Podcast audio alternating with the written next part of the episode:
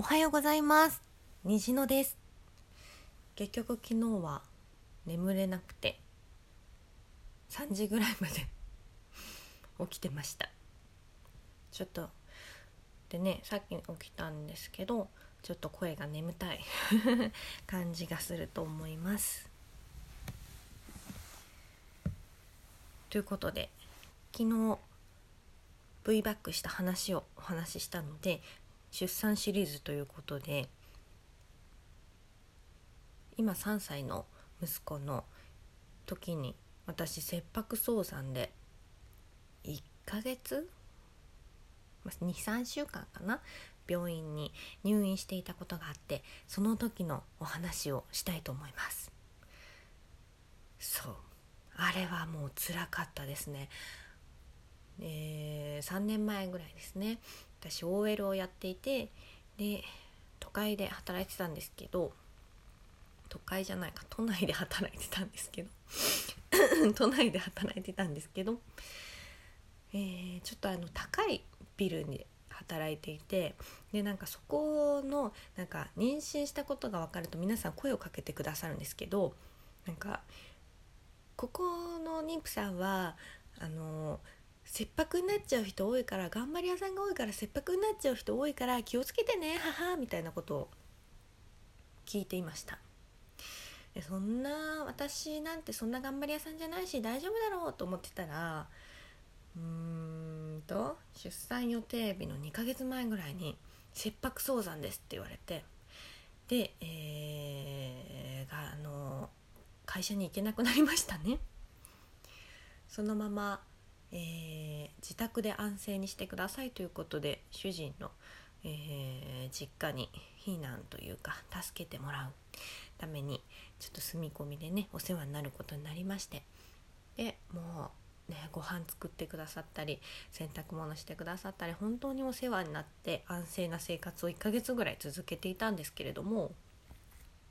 ちょっと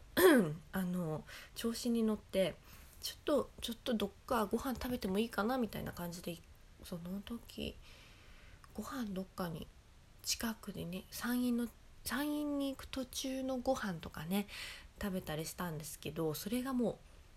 う癒しでしたね。でそんなこんなでちょっとまあそういう外出とかもほんのちょっとですよ。してたりしたら次の検診の時に「もう入院ですね」みたいな「えー」って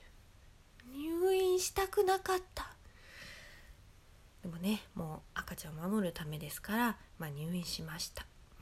そしたらもうあのお部屋私なんか大人数で過ごすのがちょっと苦手なので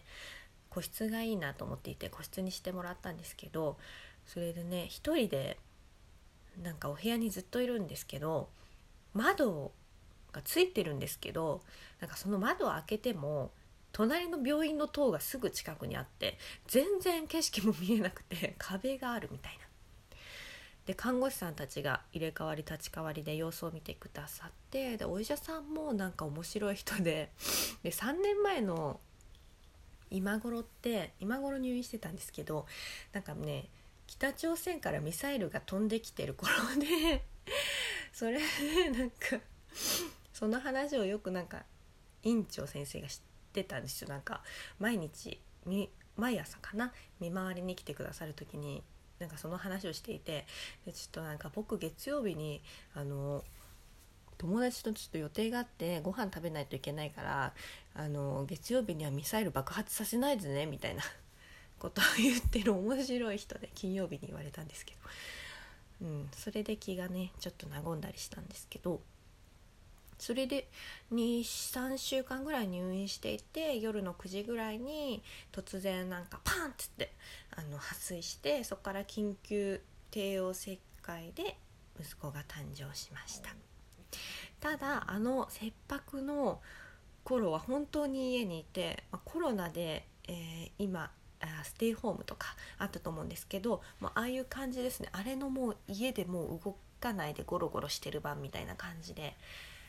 2ヶ月ぐらい過ごしていて本当どこにも行けなかったのでなんかもう寂しいし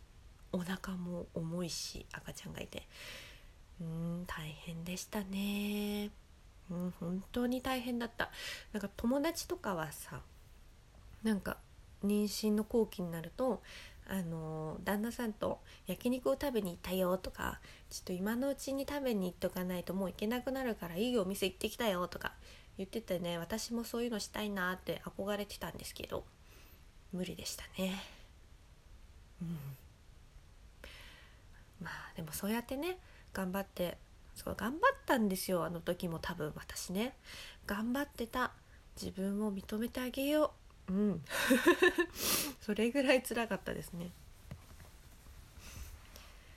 でも子供が生まれてからもねあの前回のお話にあったように私は、えー、帝王切開に傷跡に傷があばい菌が入っちゃってまた入院したりしたりしてでその退院した後も、えー、とやっぱりお腹が痛かったりとかして全然本調子じゃなくてすごい大変な日々だったので1人目の出産の時はなんだか大変だったなっていうふうに思えるんですがでもやっぱりね自分も頑張ったし赤ちゃんも頑張ったし旦那さん主人もね、あのー、毎日ほぼ毎日病院にお見舞いに来てくれたし、ね、主人の実家のご両親にもお世話になったしうん、みんなにお世話になって今ね3歳になるあの長男がニコニコ笑って今ねきっともう新しい「仮面ライダーセイバー」とか見てるんだと思いますね。先週から始まってるテレビの放送なんですけど。そう10時になったら主人と息子たちがねまたこのうちに帰ってくるので昨日から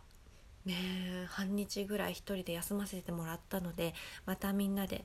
ね4人の生活 頑張っていきたいなと思っています。